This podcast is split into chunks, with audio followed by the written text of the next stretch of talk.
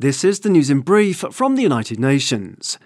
The UN Health Agency, WHO, has issued a new warning about the desperate situation for people in Gaza, where the number of medical facilities operational is clearly not enough to support the endless needs created by more than five weeks of hostilities.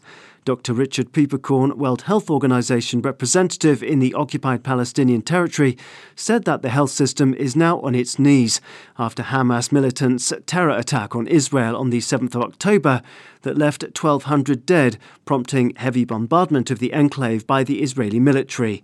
Around 240 people are still being held hostage by Palestinian militants inside Gaza. Dr. Peeperkorn said that 47 out of 72 primary healthcare centres in the enclave are no longer functioning, and others are only partially functioning. Close to 75% of hospitals are no longer operational, he told journalists in Geneva. Before the conflict, we talked about 3,500 hospital beds, and today we talk about an estimated 1,400. Based on our plans, the need at the moment would be 5,000 beds. In a related development, a top independent UN appointed rights expert urged Israel to allow clean water and fuel into Gaza before it's too late. Pedro Arrojo Agudo, UN Special Rapporteur on Human Rights to Safe Drinking Water and Sanitation, said that every hour that passes, Gazans were at risk of dying of thirst and diseases related to the lack of safe drinking water.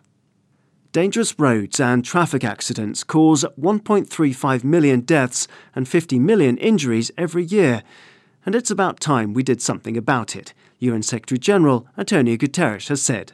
In a message to highlight World Road Traffic Victims Remembrance Day on the 19th of November, the UN chief said that governments must do more to prevent these entirely preventable tragedies from happening. Three years ago, the United Nations launched a global bid to halve the number of road deaths. The plan involves accelerating countries' implementation of UN road safety conventions, but also raising public awareness and mobilising investment in improving road safety.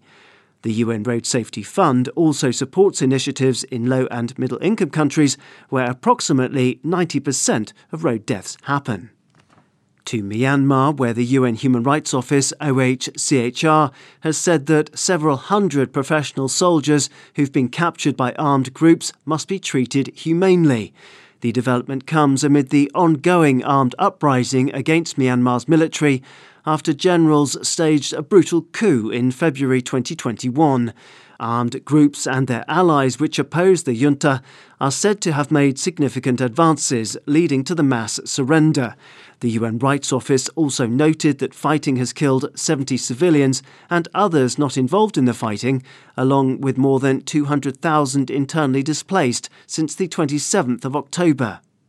Grave risks remain to ethnic Rakhine and Rohingya communities, warned spokesperson Jeremy Laurence, who expressed alarm at renewed fighting between the military and Arakan army in Rakhine State after an informal 12 month ceasefire. Daniel Johnson, UN News.